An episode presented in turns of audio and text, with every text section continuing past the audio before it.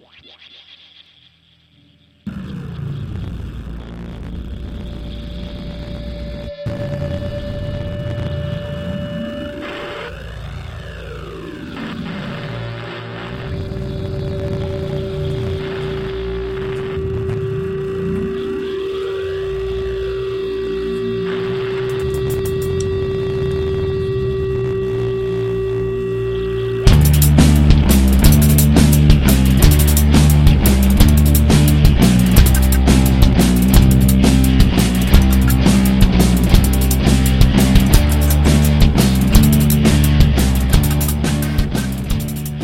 again to the Bad Quaker podcast, where liberty is our mission. Today is Wednesday, May 1st, 2013, and this is podcast number 309.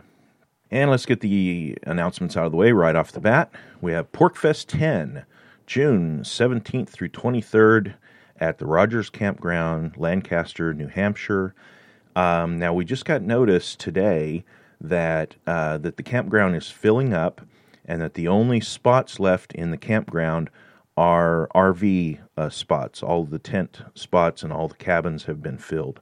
So if you're going to go to PorcFest, you really need to get those reservations uh, taken care of pretty quickly because it is filling up and it's gonna it's looking like it's going to be the biggest PorcFest ever. Uh, also, again, want to mention the first annual Midwest Peace and Liberty Fest, hosted by the Michigan Peace and Liberty Coalition. It's going to be at the Brighton uh, Recreation Area in Brighton, Michigan.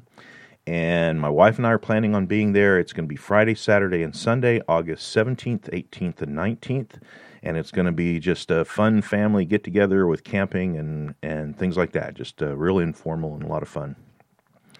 And I want to give a correction. I had mentioned the, the top 50 podcasts, and I had said that uh, we have a list on the forum, which we do. That's true.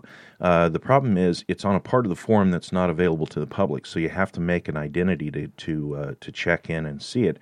So I think what I'm going to do, if I can remember to do this, today, I've got so many things going today, but if I can remember to do this today, I will uh, go on the on the forum and peel off that list of 50 podcasts and make a separate uh, uh, posting where the public can see it so that everybody, even if you don't have a, a forum, uh, uh you know, a, a, forum account, you can still see it.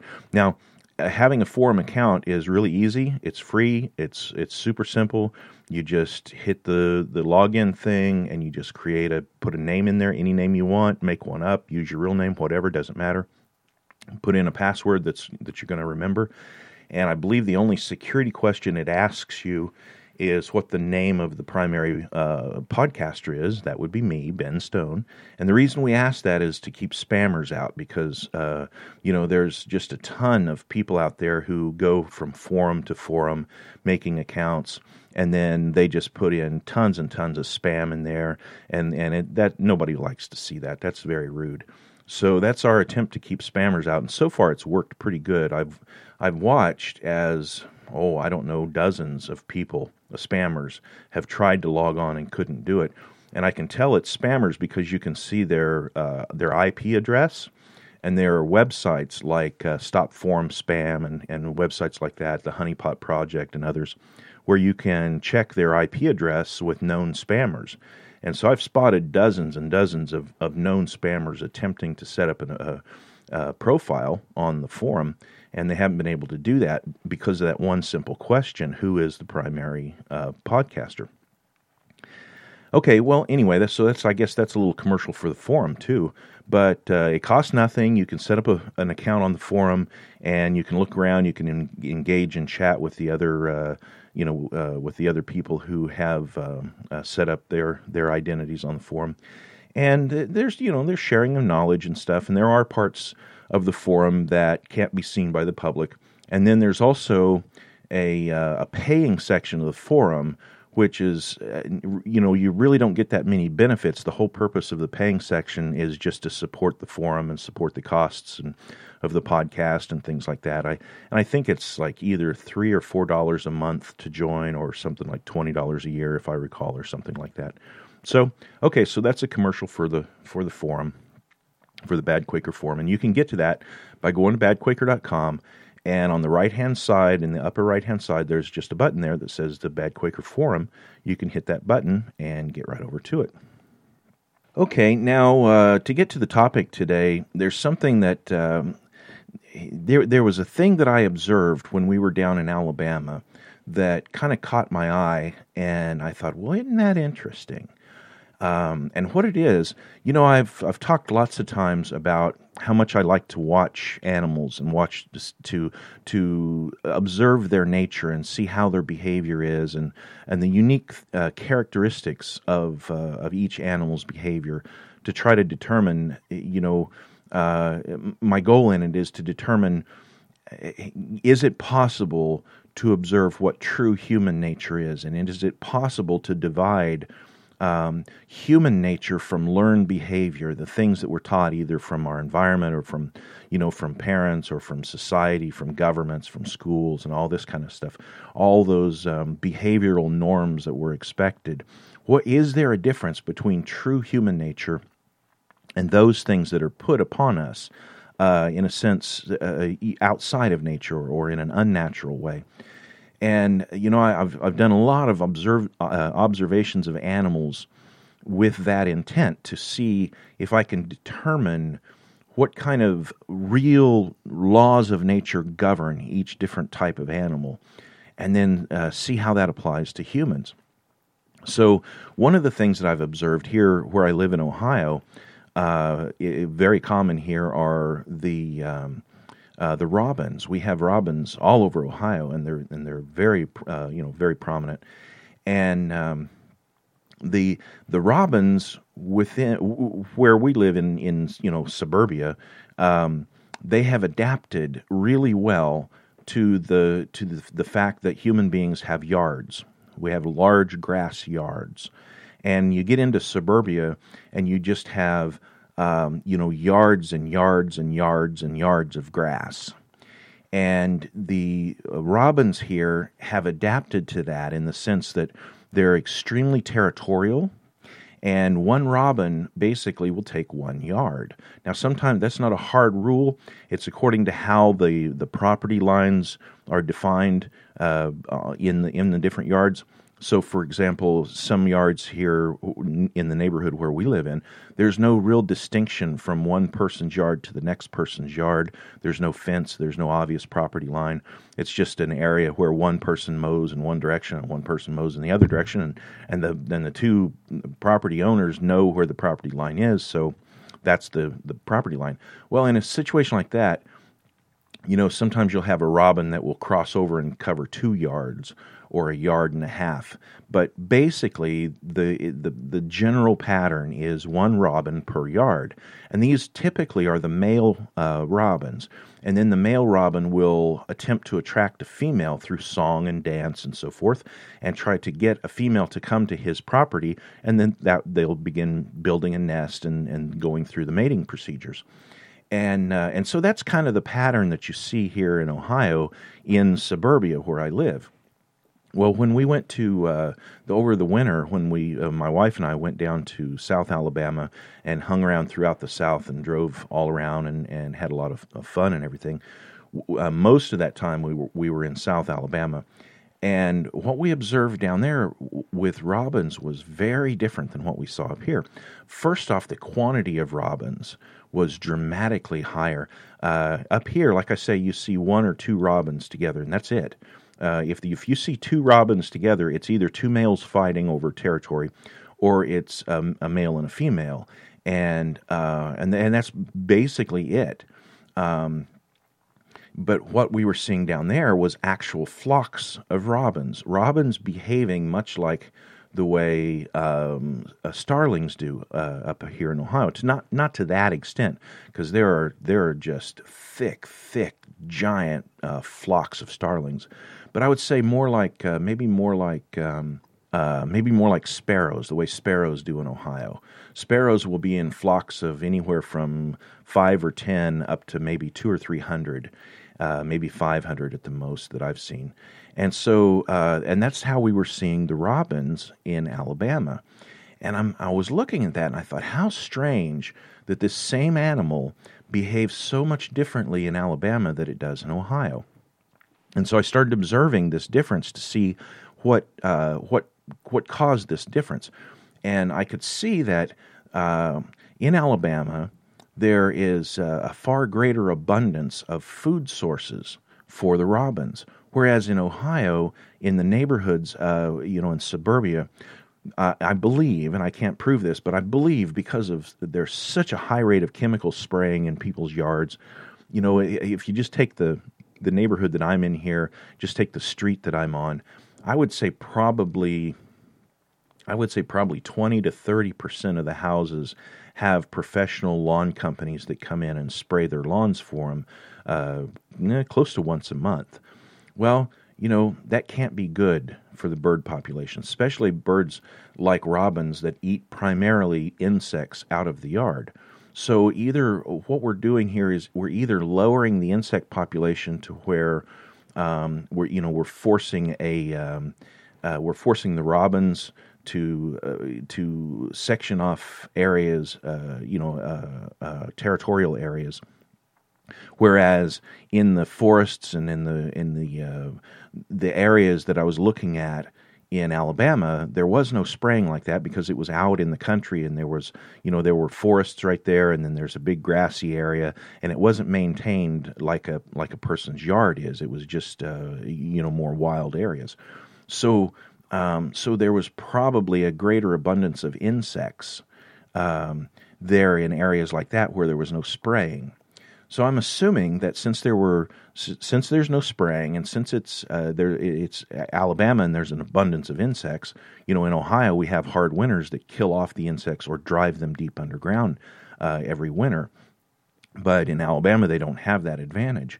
Um, so I'm assuming that the higher level, the, the, the higher amounts of insects means there's more food, there's less competition, there's less need for uh, for the robins to divide up into territories.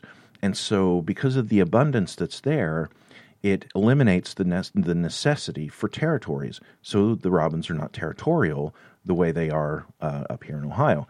And, and I suppose you could test this by going to, uh, you know, somewhere like the suburbs of, um, of a, a, like Birmingham or somewhere and observing the robins there. You could, you could test my theory by doing that.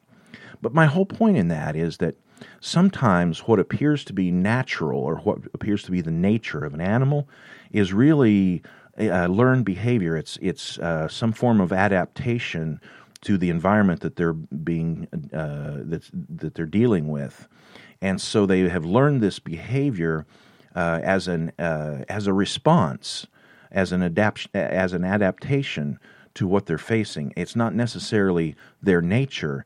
It's uh, it's how they're reacting to what's in, uh, interrupted their nature.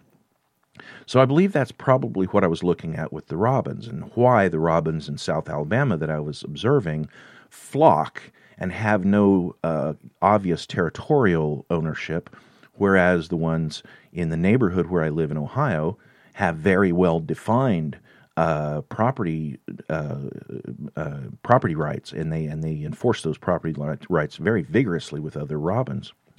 So now this gets me thinking about humans, and I say, well, okay, so there are certainly there are things in in our lives that uh, where humans have adjusted themselves and adapted themselves to overcome oddities that we face that are not natural to us. So, um, so the more we can discover these things and figure out uh, what is human nature, what is natural to us, and what is it that we have um, altered our nature in order to adapt to different settings and different situations.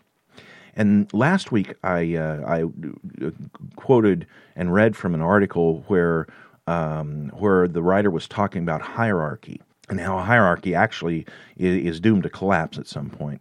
And also, someone uh, a couple days ago, a listener shared a, a, YouTube video with me that was real. I really enjoyed this YouTube video, and it's titled why and, and i'll put a link in today's show notes to this by the way because it's really a good youtube video. It's about i think nine or ten minutes long uh, but it's a really good video. And it's titled why hierarchy creates a destructive force within the human psyche. And uh, what basically happens in this video is this, this is a re, it's done about a researcher who has been observing baboons in nature for you know uh, 20 30 years something like that maybe 40 years i'm not sure. I think he says in the in the video.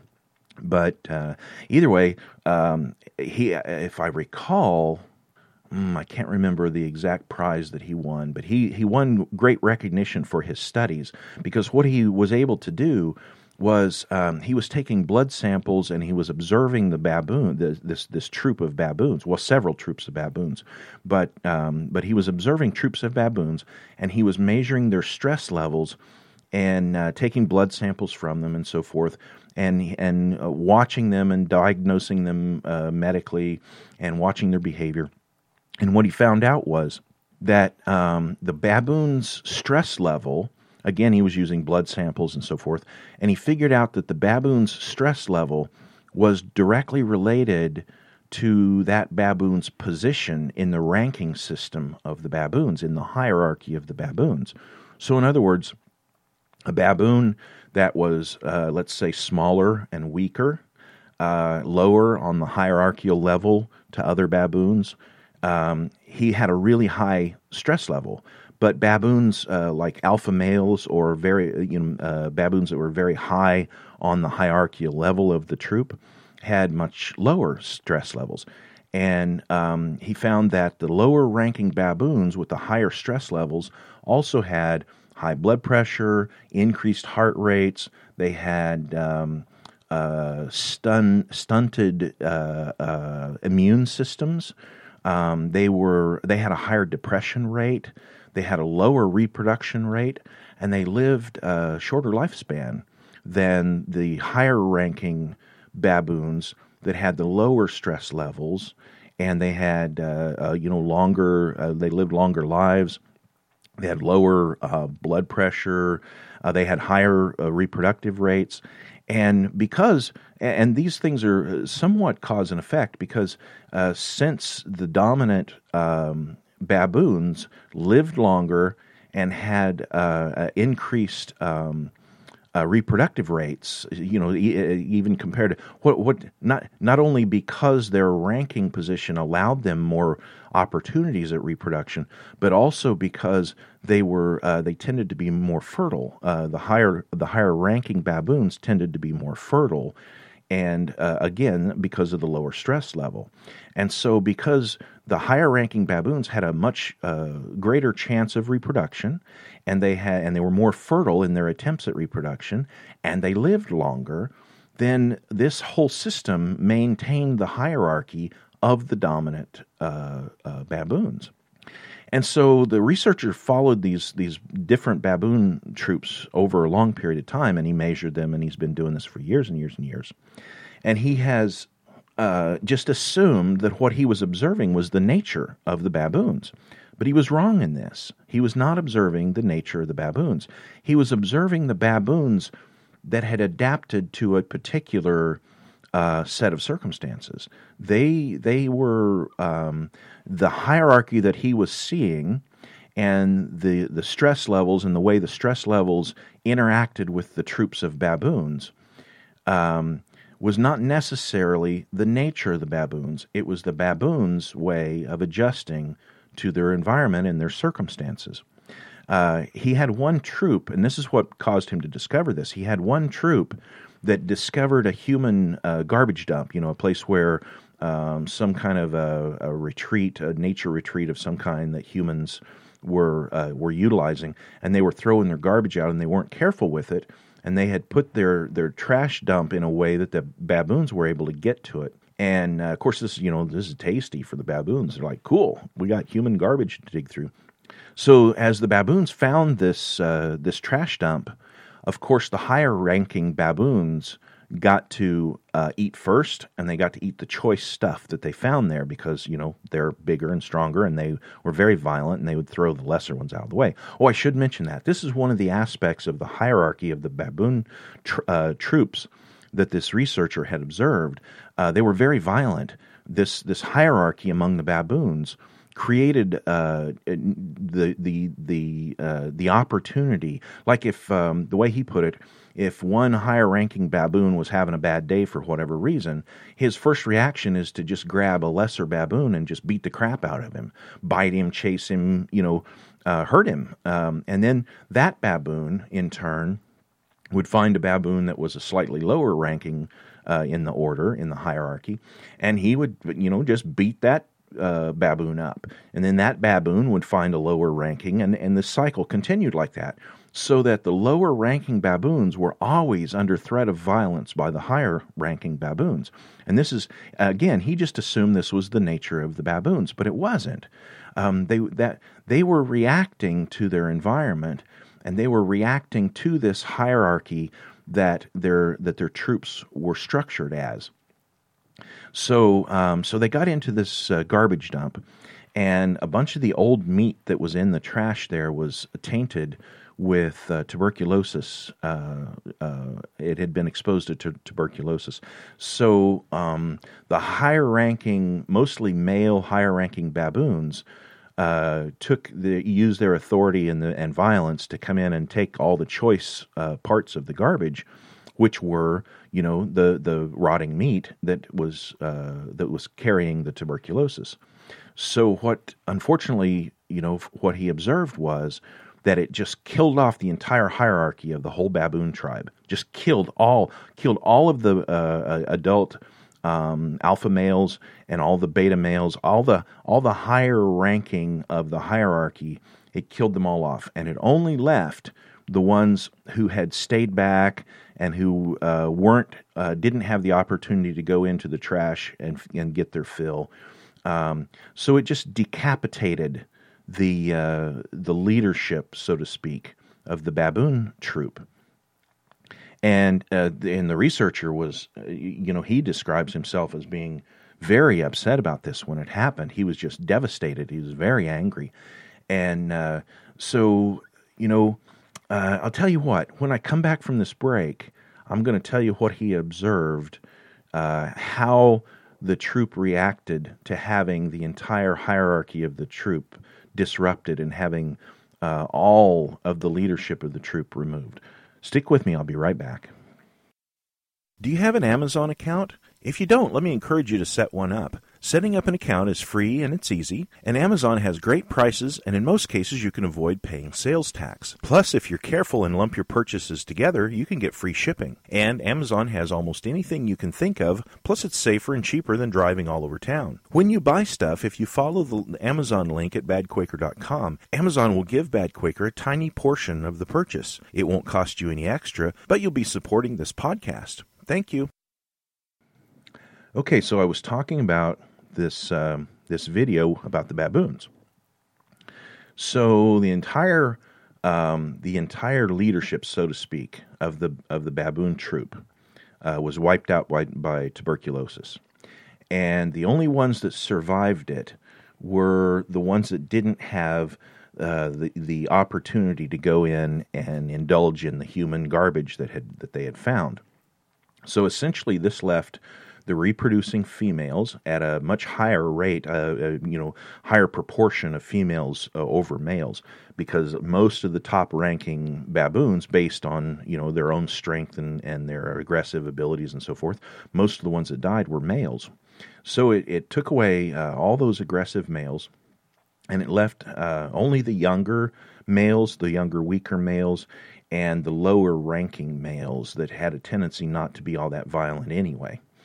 Uh, and so, you know, then he started observing the troop, and he he continued with his testing, and he found the stress levels of everybody, of all the baboons. The stress levels had dropped dramatically, and he, by decapitating the troop, by taking all of the top uh, aggressive males out of the troop completely in one fell swoop and very quickly like that, he found that um, that all of the baboons were calmer and healthier.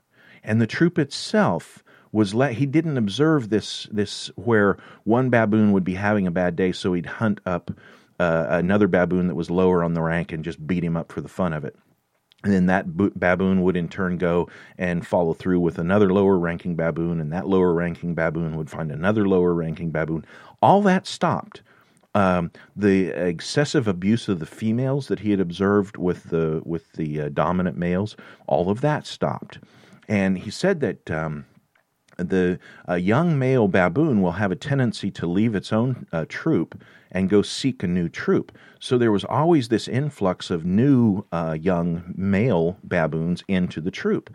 And he said after about six months or so, they would adapt to this new uh, non hierarchical form of, uh, of baboon society.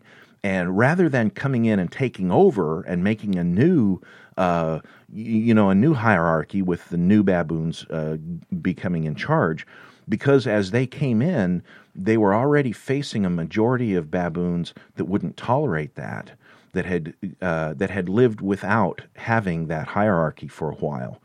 Um, then then the other baboons wouldn't allow the, the new baboons coming in to behave that way.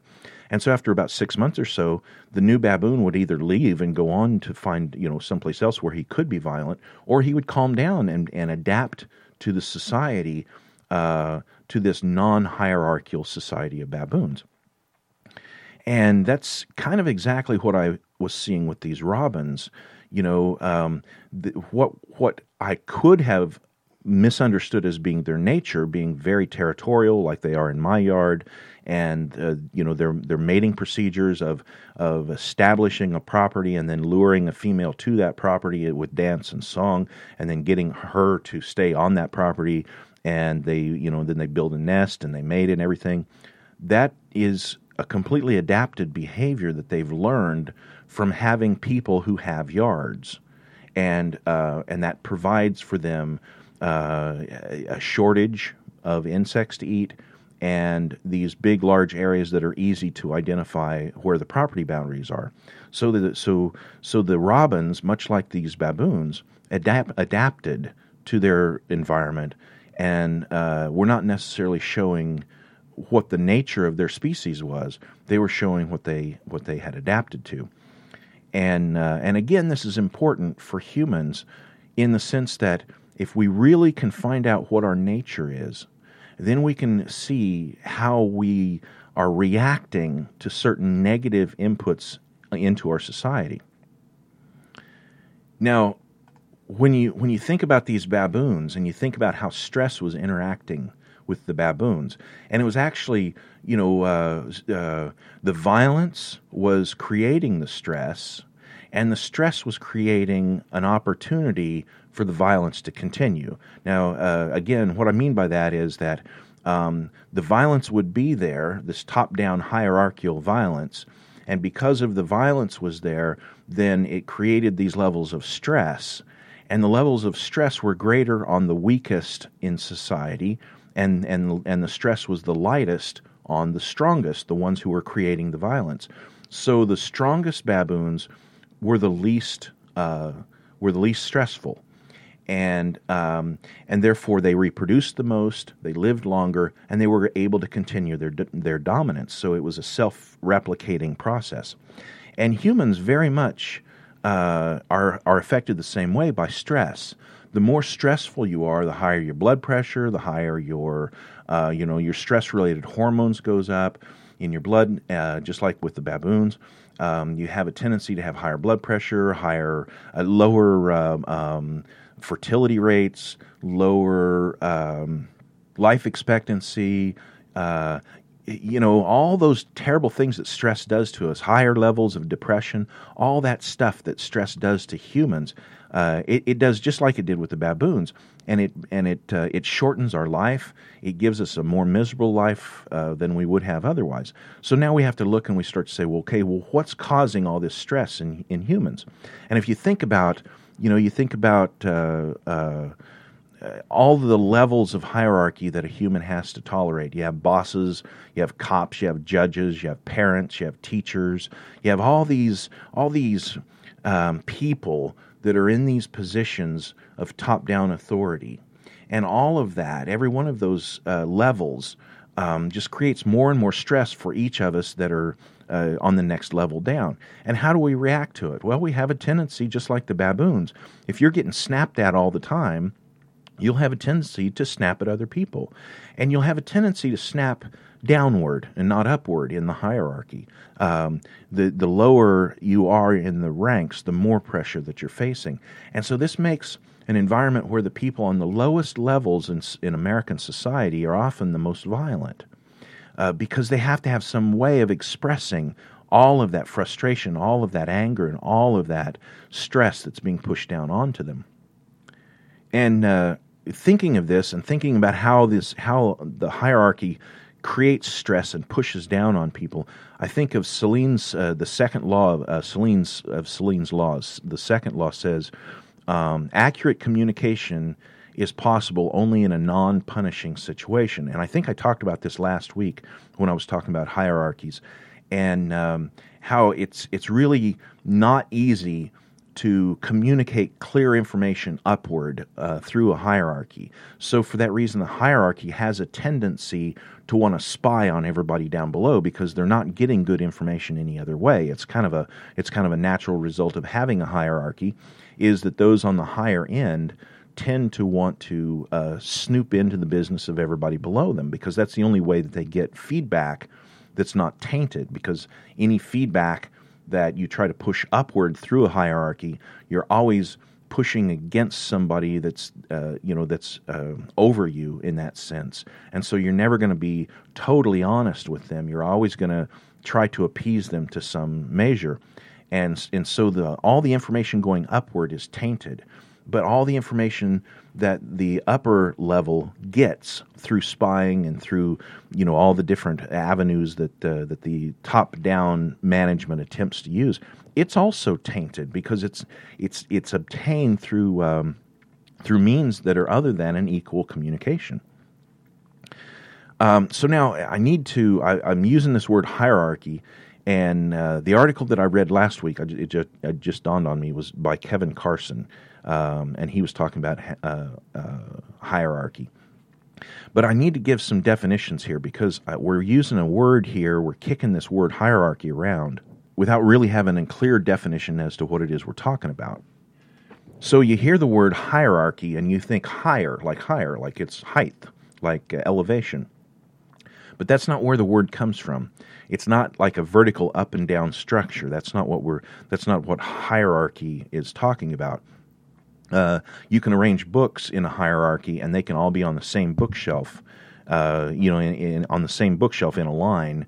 Uh, but yet they're in a hierarchy. If you put them like A to A to Z, or you know, if they're numbered one through ten or whatever like this, you know, uh, uh, volume one, volume two, volume three, that's in a hierarchy, even though one is not at a higher ele- elevation than the other. So the higher in hierarchy uh, is not uh, you know like up in the sky type higher. It is. Um, it actually comes from a, a, the Greek word that it comes from. Um, hieros uh, has to do with uh, almost like sacred, like or, or, holy. It literally means um, hieros, me- meaning it comes from the heavens. It's heavenly. It comes from the heavens, from the realm of God. Uh, it's not about height. Um, so the word hierarchy is it literally means a holy order or a sacred order or a heavenly order, uh, because archy means order. See, now when we think about anarchy, a lot of people will tell you, "Oh, well, anarchy that's where you don't have any laws." Well, we all know that that's not correct anarchy has nothing to do with law. The word anarchy doesn't even mean rulers. Uh, you see anarchists all the time saying, anarchy, no rulers. That's not what that means. Anarchy, a- it's not anti archy, it's anarchy, like animation, or, or um, it, it literally means self order. Not, not against law or no law. It's not anti uh, law, it's itself ordered, just like hierarchy is heavenly ordered or holy ordered. Uh, anarchy is self ordered. So now we start to understand these two words. It's not anti-archy, it's anarchy, self. Okay, so now you start to talk to someone and about this, and they're going to jump to the conclusion. Well, you know, anarchy means, um, you know, you just want chaos. You want to reject law. Uh, you want people in the streets just fighting. You want people are going to kick down your door and take everything you have, and, and they come to all these uh, crazy conclusions like that. And I, I listen to that kind of thing, and you know, I don't know how many times someone has said that to me. Someone that I've known for a long time and that they have they have held their tongue and they've sort of sat on their opinion, and then in some burst of uh, of you know truthfulness that jumps out of their head, they'll say something like this to me, and I, the only thing I can think of is now you've known me all this time. Do you really think that I'm the kind of person that wants violence in the streets? I mean, do you think that I that I have thought this through and I've decided, yeah, That'd be really good if there was just wild mayhem and chaos and violence in the streets, people turning over cars and setting things on fire. That'd be great, wouldn't it? You, you know, you've known me all these years. Do you really think I believe that? And and of course not. You know, of course they they uh, it it kind of it puts me on the defense when somebody says that to me because because it's it's an insult. It's like really you think that I'm I'm like or do you think I'm that dumb? Do you think that I haven't thought this through at all? And then I'm just so dumb that I would say, "Oh wow, I didn't think of that." Um, it's uh, you know, with all the books and all of the the research that's been done and all of the the philosophers who have gone through this and thought it through and talked about it, we're just going to reject all them as idiots because, as it turns out, people are just going to run up and down the streets setting things on fire, kicking in doors, right? Well, but what's their nature? Is their nature to do that? Is that in their nature to do it? I think in certain circumstances, certain circumstances, the learned behavior of people will allow them to behave like that. But that doesn't mean that's part of their human nature. That means they have adapted, and under certain circumstances, they react that way. But now, really, what is their nature? And other people say, you know, that if you want uh, anarchy, that you're some kind of simpleton. You haven't really thought this through. That's the other half of this argument. And and you think you think that there are no bad people. You think that all people are good and they're just going to behave themselves with no laws. Well, again, anarchy doesn't mean no laws. It means it means self-discipline and self-ruled and self-organized uh, and self-ordered. Well, if uh, if you're self-organized and you're self-ordered, and someone uh, approaches you and they're not self-ordered and they're uh, attempting violence upon you, you're going to do something about it. You're not just going to sit there and say, "Boy, I just wish I had a government. This is happening because I don't have a government."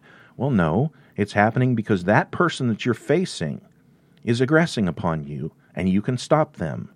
And as communities together, uh, and, and we've seen this in anarchical communities uh, over and over, where they have adapted and learned ways, sometimes very different than other anarchical societies, but they adapt and they learn ways to deal with the one off um, person who decides to be violent or who can't uh, regulate themselves and can't order themselves. Well, societies adapt and figure out ways. Human beings adapt and figure out ways of dealing with these with with situations like that. Um, you know, and and oftentimes a critic of anarchy will say something to the effect of, "Well, you can't show me you can't show me where this has ever worked." Well, yeah, um, there it, we we can't let ourselves be led into uh, losing that particular argument because there there are existing cases of anarchy uh, of whole societies based on anarchy today, existing today, and there have always been cases of societies existing in anarchy. And um, prior to there being, you know, the, the the existence of government itself, we can only show any evidence of, at all of government going back something like uh, what is it, nine thousand years or eleven thousand years, something like that. I can't I can't remember now. Uh, I would have to go back and listen to my own podcasts about uh, about Jericho, but uh, but prior to the prior to the city state of Jericho, we don't have any physical evidence of any uh, coercive government in existence. So the vast bulk of human history, all through the you know all through the Stone Age, all up into the Bronze Age. Um, for many societies, specifically, you know, almost all of Northern Europe, well up into uh, uh, you know almost to modern times. Some of of Europe um, were, anarchical societies. Uh, large portions of Africa, uh, large portions of South America, North America, all the way up until the essentially until the European invasion. Uh, almost all of North America was under anarchical societies that were very successful, were not horribly violent, that figured out things like property rights and figured out how to how to manage things like crime and how to settle disputes and you know uh, there's all kinds of examples that we have of anarchical societies functioning and functioning for thousands of years uh, without a government, without a coercive government, without the existence of the idea of the state.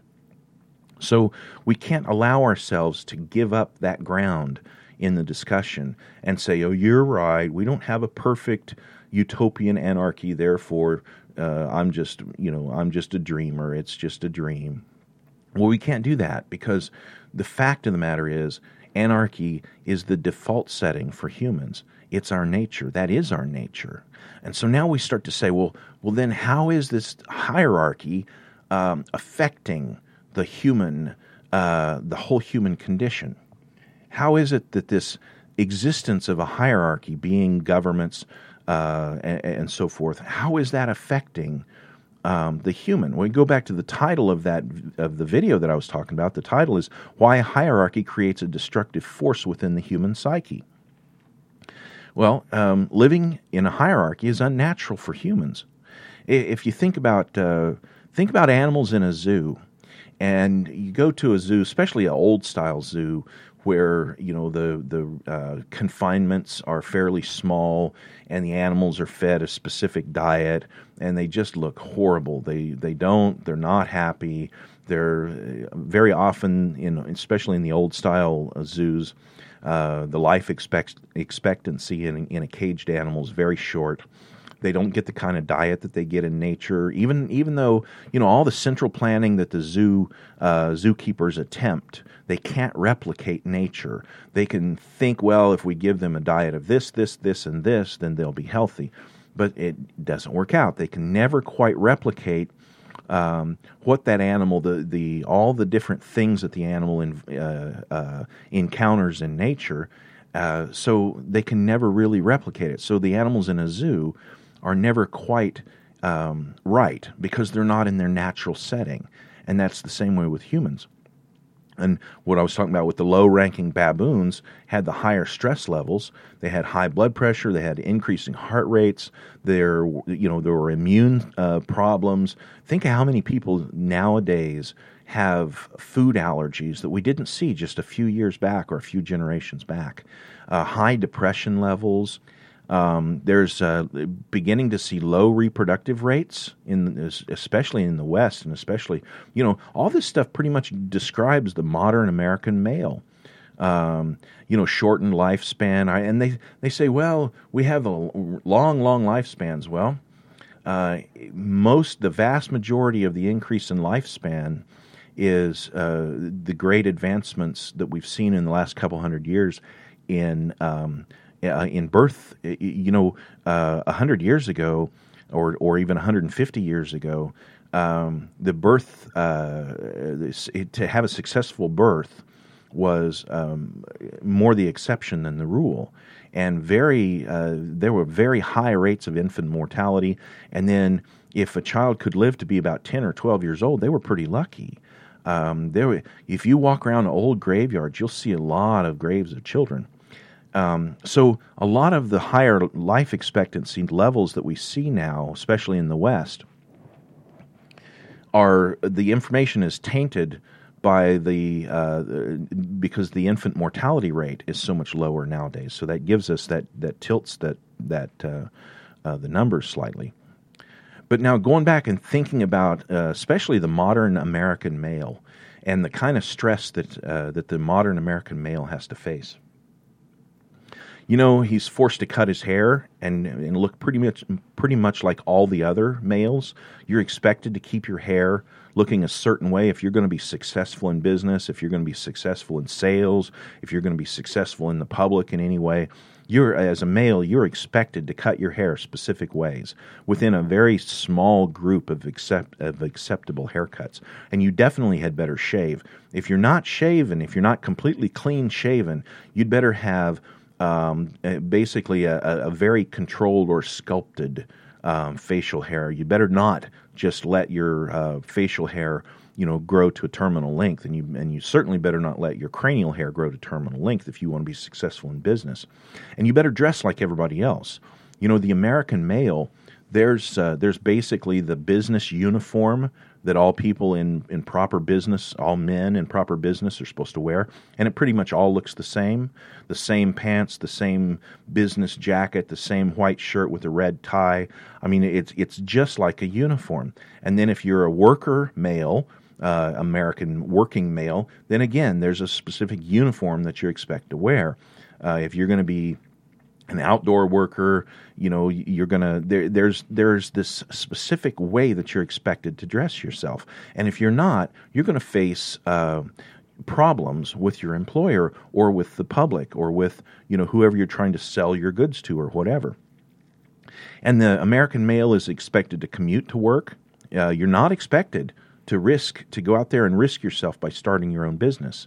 Um, that's that's very much discouraged. Both you know the government uh, with layers and layers and layers of bureaucracy and all of the the permits that are required and everything. There are um, there are all these discouragements for Americans to start their own business. But the American male specifically is pushed to either have a weekend hobby um, to keep his mind busy, to keep him from thinking about the mess that his life is in, or else he's expected to follow sports. Um, and sports are used as sort of the drug to keep the modern American male from thinking about how horrible his life really is and how much stress that he faces on a day to day basis. And if uh, uh, you know if you don't have some kind of a weekend hobby or if you don't follow sports or whatever, you're kind of looked at as a little bit freakish. Um, so there's there's peer pressure to push you towards those things in the for the modern American male. Um, you're expected to never question authority. Uh, you're expected to just lower your head and keep mowing your lawn over and over and over. Make sure, you know, do any kind of brainless activity like that that will keep you from thinking about the mess that your life is in. Most most American jobs, um, they, they take about the same amount of brain power as mowing your lawn anyway. Um, you know, the vast majority of bosses don't really want you to think. They want you to obey. They want you to push the button. Just push the button and just keep doing that. Sit in your cubicle, process these things. You know, um, uh, get that paperwork filed, uh, or or whatever it is that's your particular job. That's the standard thing that the standard boss doesn't want you to think. He just wants you to do this task over and over and over and, and certainly don't give any kind of uh, negative feedback upwards that might cause uh, your boss to have to face something that he doesn't want to have to face. So we look at this again and we say it's not that hard to see that sometimes what appears to be natural or what appears to be, you know, the nature of an animal is actually learned behavior. It's a it's a adaptation. So then we have to figure out a way to unlearn this if we're going to see the true nature of the animal. And of course, like I'm saying here, living in a hierarchy is unnatural for humans. So, what's it going to take to break this pattern? What's it going to take to to get us free, like that baboon troop? What's it going to take to get us free of this uh, of this process? Well, here's a quick thought for you, um, and I'm just going to run through this kind of quickly. Um, is it possible that the story, the biblical story of Egypt and Israel, is a pattern for us to learn from?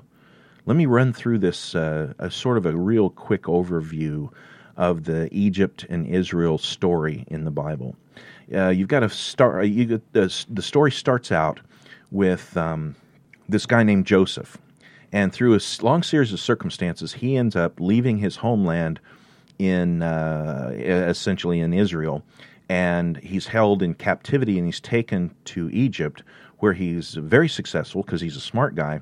He's very successful. He gets in charge of a lot of the government. He actually becomes like the top advisor or the sort of like the Secretary of State or whatever to um, to the Pharaoh of Egypt. And through this, he's able to make a way where he can bring his entire family to Egypt, where they uh, are going to have life pretty good. And one of the things that Joseph does in Egypt is he introduces taxation, um, probably in the range of about 20% taxation that Joseph had introduced to Egypt.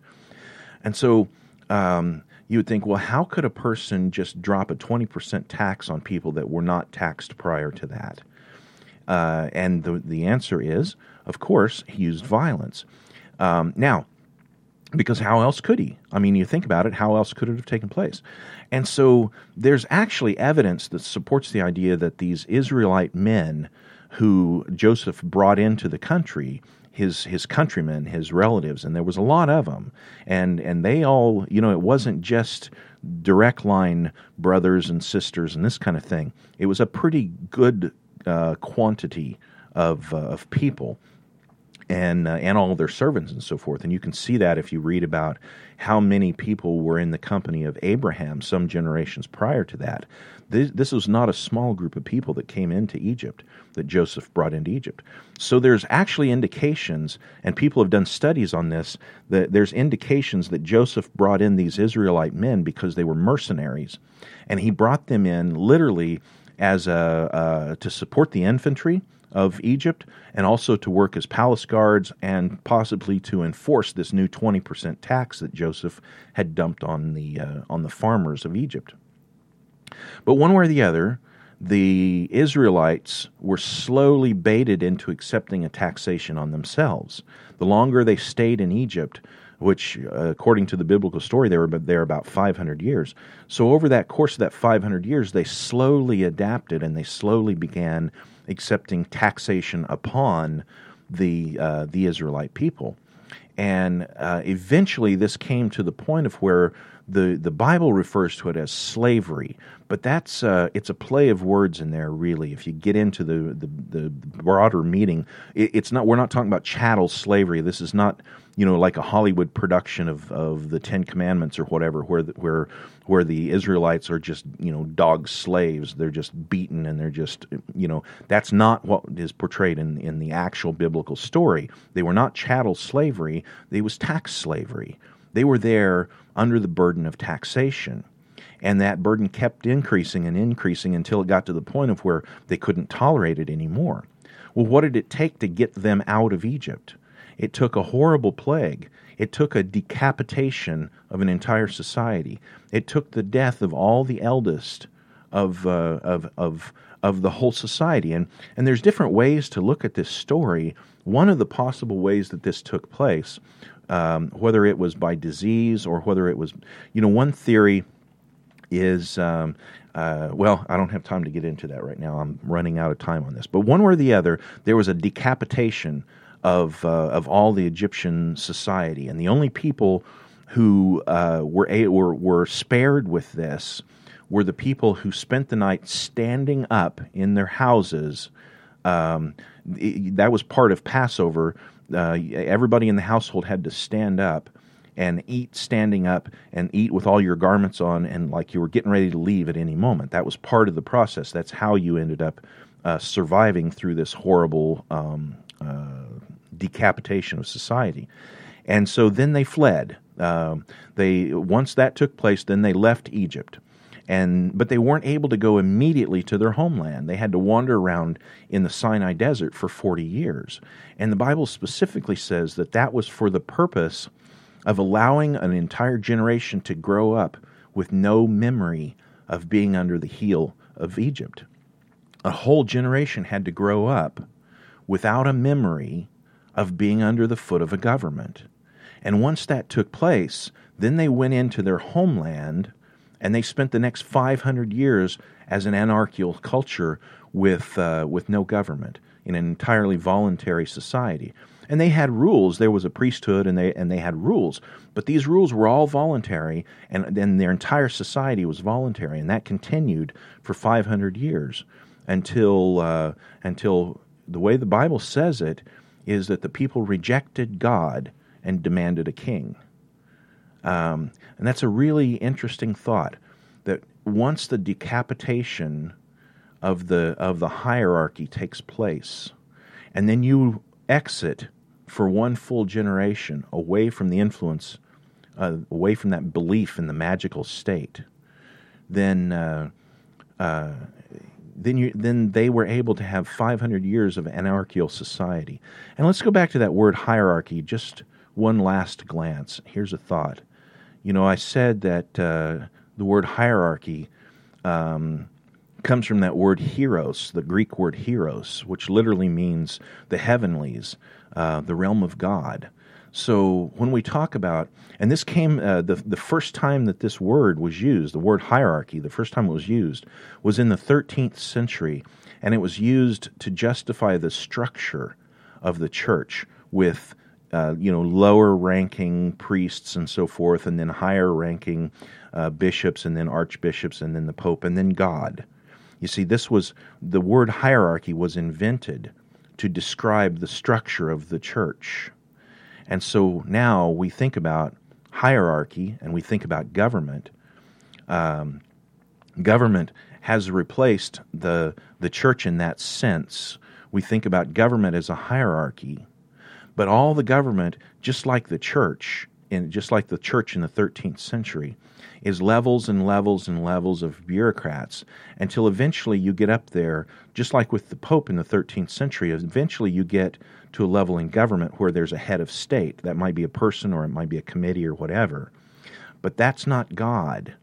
That's not the hieros. That's, that's not the realm of God. Um, the realm of God in this setting, with a hierarchy con- thinking of government, the realm of God is that belief in the state. And that's again going to the difference between government and state. Government being all these levels of the hierarchy all these bureaucrats in all different levels, including the heads of state, the so-called heads of state, the whether you're talking about some kind of a committee or whether you're talking about a president or a speaker of a house or or a parliamentary speaker or whatever, whatever the head of state is or a monarch or whatever. But that's um, that's comparable to the Pope in the 13th century description of hierarchy. But you still have to have that heavenly realm in order for it to be a hierarchy and with uh, with government as the hierarchy, the heavenly realm is that superstition, that belief in the state is as its godly position, and is all law coming from that hierarchy, coming down to, to the rest of us, rather than law being a natural thing that we understand among ourselves. Folks, I want to thank you for listening today, and remember to visit badquaker.com where liberty is our mission. Thanks a lot, folks.